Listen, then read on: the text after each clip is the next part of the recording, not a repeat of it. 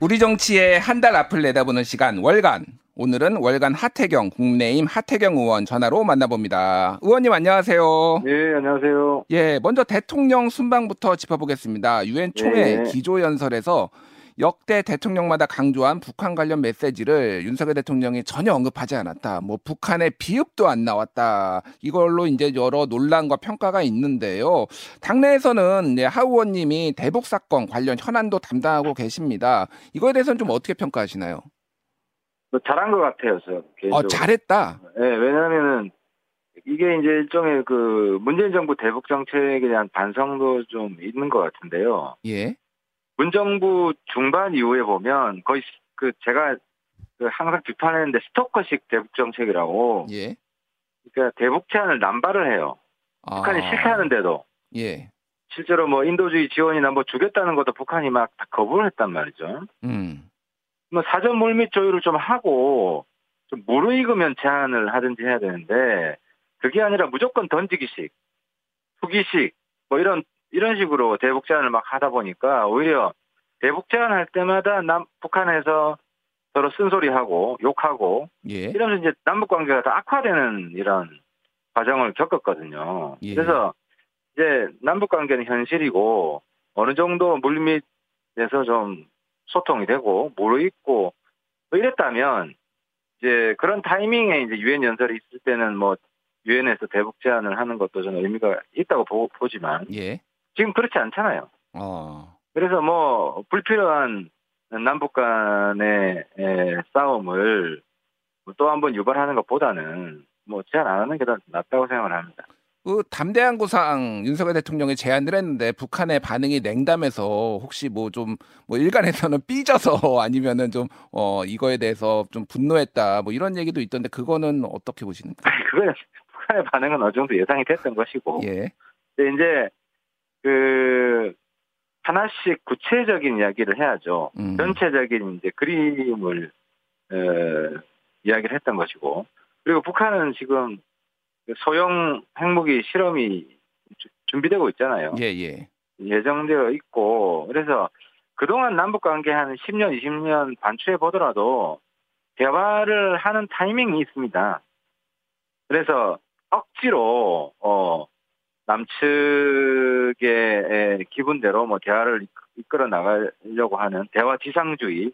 여기에 빠져서는 오히려 남북 관계 독이 될 수 있기 때문에 이제 그런 어 내외적인 상황을 보면서 시기를 선택하는 게 좀 좋다고 봅니다. 알겠습니다. 자, 한일 정상회담, 한미 정상회담 얘기해 볼게요. 한일 정상회담 열리긴 열렸는데 이거에 대한 평가가 조금 많이 엇갈리는데 일본에서는 아예 제목으로 언론에서 지금 뭐 간담회가 열렸다. 뭐 요미우리 신문은 이렇게 보도를 했다고 하고 일단 어좀 어떻게 좀 평가를 하시나요?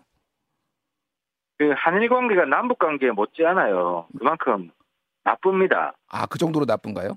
예, 그 우리 국민들이 잘그 정확하게 파악하지 못하고 있는 게 있는데 일본에서 혐한 감정이 있잖아요. 예. 아마 북한 주민들이 그 한국 그 옛날 뭐 반한이랄까요? 그 그런 감정보다 더 큽니다. 어. 실제로 북한에서는 한류에 대한 동경이 있기 때문에 예. 북한 주민들은 한국에 대한 반감이 과거에 비해서 많이 줄었어요. 음. 근데 일본은 이제 한류하고는 별개로 한국 정부, 한국 정치에 대한 반감은 우리가 옛날 맛이 강해요. 예, 예. 그래서 일본하고 지금 가장 음, 큰 그리고 절박한 과제는 신뢰 회복이에요. 신뢰 회복. 예, 예. 그 남북 관계에서 정상이 만나는 것만으로도 의미가 있었던 시기가 있잖아요. 예. 이제 그것처럼 일본하고는 정상회담을 하는 것조차도 쉽지 않은 상황이에요. 어. 인기가 없어요. 그러니까 일본 정상이 한국 정상을 만나면 국내에서 인기가 떨어집니다. 아, 일본 국내 그 수상의 인기가 떨어지 정부의 인기가 떨어진다고요? 예, 그렇죠. 어. 그래서 이 이렇게 심각해진 과정 중에 사실 일본의 책임도 있고요. 예. 또 동시에 문재인 정부 적 책임도 커요. 문재인 정부 책임이 있다. 다들 아시잖아. 청와대에서 뭐 죽창을 들어라. 아. 민정수석이 예, 뭐 청와대가 그리고- 얘기를 한 건 아니고 개인 조국 민정수석의 개인 의견이었죠. 예, 예. 개인 의견이 아니죠. 민정수석이 개인입니까? 그러니까 그뿐만 아니라 과거 민주당이 집권당이었을 때 노골적인 반일 장사를 했잖아요. 예. 그런 문- 그런 문제랑 겹쳐서 어 한일 관계가 지금 최악의 시기이기 때문에 음. 예, 좀 인내심을 가지고 그래서 이번에도 정상회담을 하니 마- 많이 이런 이야기가 나오는 게 예, 예. 일본 자체에서 한국 만나는 게 인기가 그만큼 없는 거예요.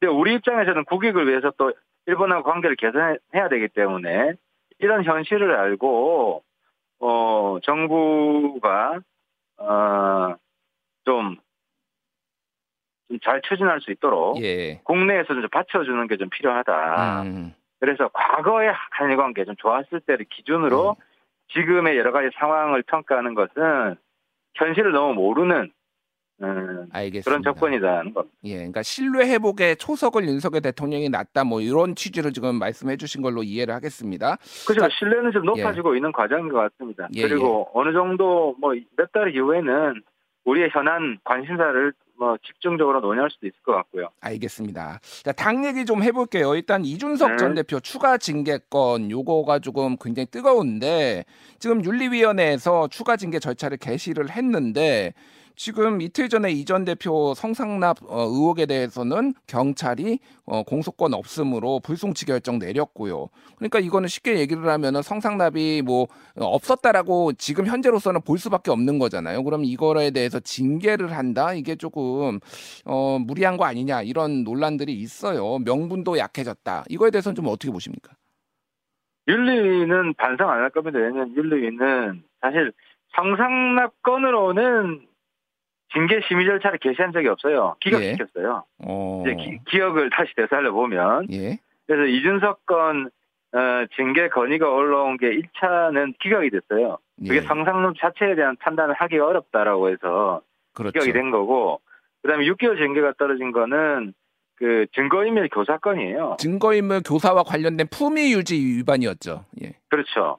그리고 지금 증거인멸 교사 무고는 경찰이 지금 수사를 하고 있다고 하는 거 아닙니까? 예, 그래서 뭐 윤리위가 사실 윤리위가 우리가 혼란의 주범이거든요. 음, 경찰 기소 전에 예, 이런 대표 지- 무리한 징계를 감행해가지고 비대위 사퇴, 가처분 이런 게 지속되고 있는 거거든요. 예, 6개월 징계가 없으면 지금 혼란 없어요. 어, 그래서 사실 윤리위는 자신의 행위에 대해서 정말 깊이 있는 반성을 하고 윤리원들 다 사퇴하고 물갈이 해야 될 정도로 아, 다 사퇴해야 된다고요? 아 저는 그렇게 생각해요. 우리 당에 굉장히 큰 악영향을 주고 있어요.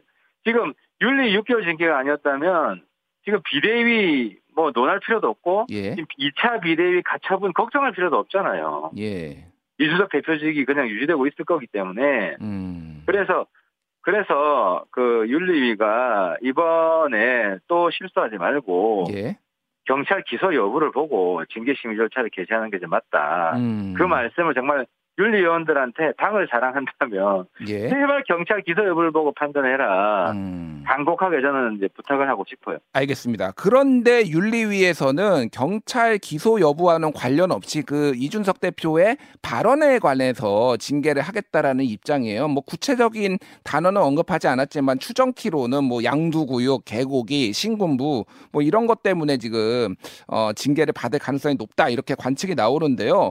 근데 이제 지난달에 하태 경 의원님도 페이스북에 국민의 힘이 빤히 죽는데도 바다에 뛰어드는 레밍 같은 정치하고 있다. 그러면서 당을 레밍에 비유하셨는데 이게 가- 동일한 논리라면은 이준석 대표가 징계받으면 하태경 의원님도 징계 받아야 되는 거 아닌가요? 좀 어떻게 보십니까? 이 아니, 발언에 그러니까 대해서 징계하는 이- 건? 이, 이게 이제 사실 윤리위가 양두구육 윤리위가 되는 거예요. 아 윤리위가 양도구역이라고요? 왜냐하면은 유엔에서 윤 대통령이 그렇게 절규했던 게 자유 아닙니까? 예. 근데 표현의 자유를 억압하는 윤리위가 되면 윤 대통령은 유엔에서 지금 자유를 이제 셀링하고 있는데 국내에서는 윤 대통령의 자유 정신을 짓밟는 그런 윤리 위에 만행이 벌어지는 거 아니에요. 예. 그러니까 이 윤리위가 양도구역 되는 거죠. 어. 우리 정당이 대통령의 가장 중요한 소중한 국정 이념을 제대로 구현하고 실천하는 것도 모자라 가지고 표현의 자- 표현의 자유를 억압하고 예. 이 뭐 노동당 윤리도 아니고 어, 노동당 윤리위도 아니고 그렇죠 그 발음 가지고 이렇게 이거 안철수 대표가 얘기 잘했더라고요. 이준석 대표 문제는 정치적 문제고 정치적으로 풀어야 된다고. 예, 예. 근데 이거를 예, 징계 잣대를 들이대서 막 짓밟으려고 하잖아요. 예. 그러니까 어 아무튼 윤리의 자성을 다시 한번 촉구를 하고요. 아니 그런데 윤리위가 이렇게 징계를 하는 것에는 윤심이 있다 이런 관측도 많이 나오고 있고 내부 총질하던 당 대표 이런 문자도 있었고 그래서 윤석열 대통령이 자유를 강조하는 것과 오히려 윤석열 대통령의 의중이 배반 반대되는 거 아니냐 이런 얘기도 있거든요.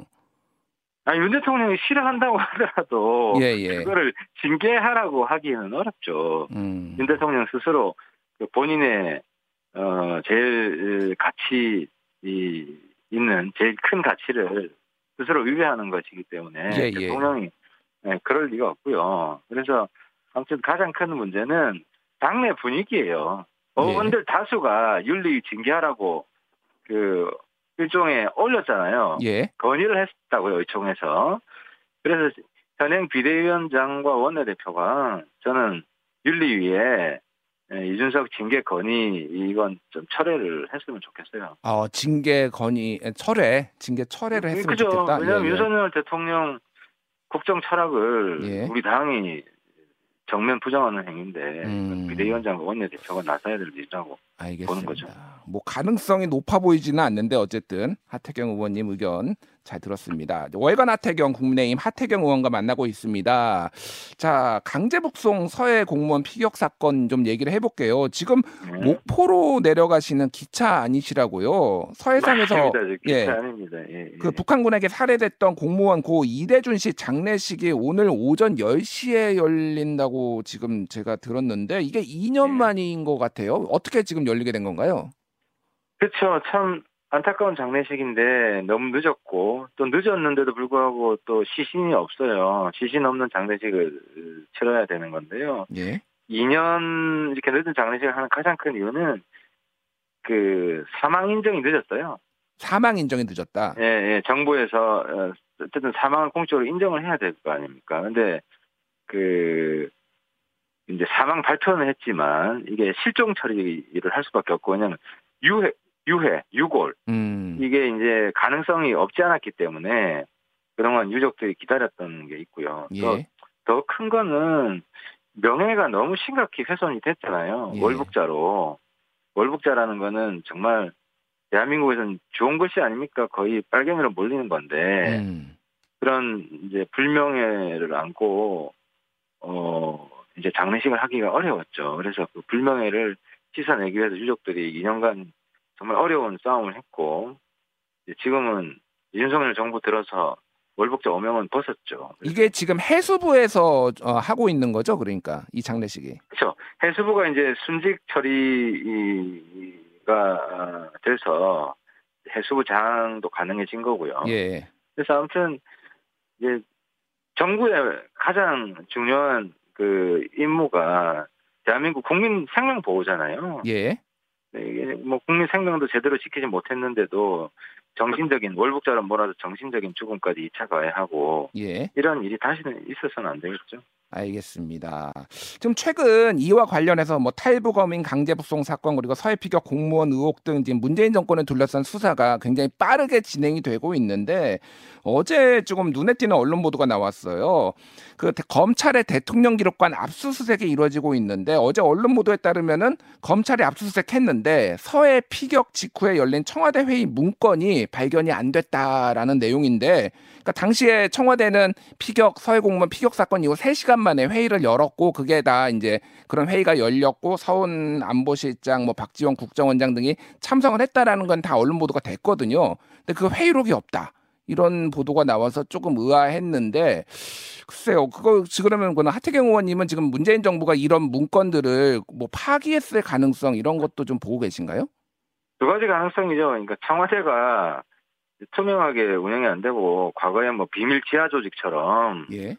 뭐 문건 없이 이 진행되었을 가능성도 있고요. 이제 음. 문서가 있었는데 자기들이 나쁜 짓을 하니까 아 회의록을 작성을 아예 안 했다.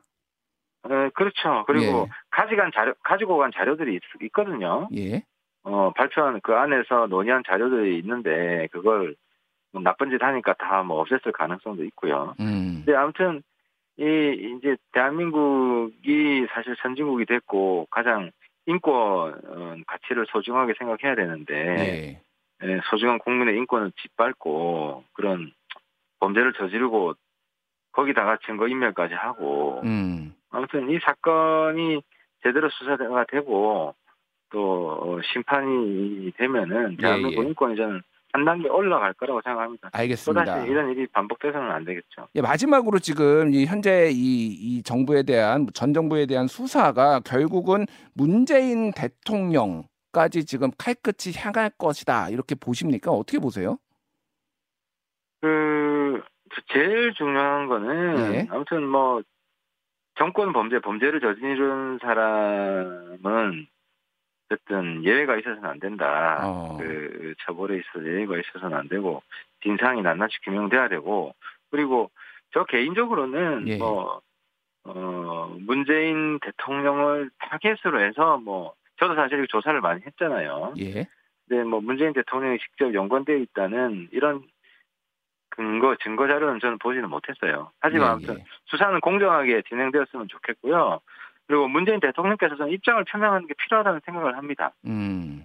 어, 본인 인권 변호사 출신이고 인권을 그만큼 강조해온 삶을 살았고 예. 본인 재임 중에 예, 사실 탈북자 두 명 북송권도 전 세계가 알겠습니다. 규탄하거든요. 이번에 예, 예. 미국 어, 가봤지만 알겠습니다. 가고 싶지 않은 공에 곳에 강제로 보내는 문명 국가는 없다. 예. 예. 그런 대원칙이 있습니다. 듣겠습니다. 고맙습니다. 예. 국민의힘 예, 예. 하태경 의원이었습니다.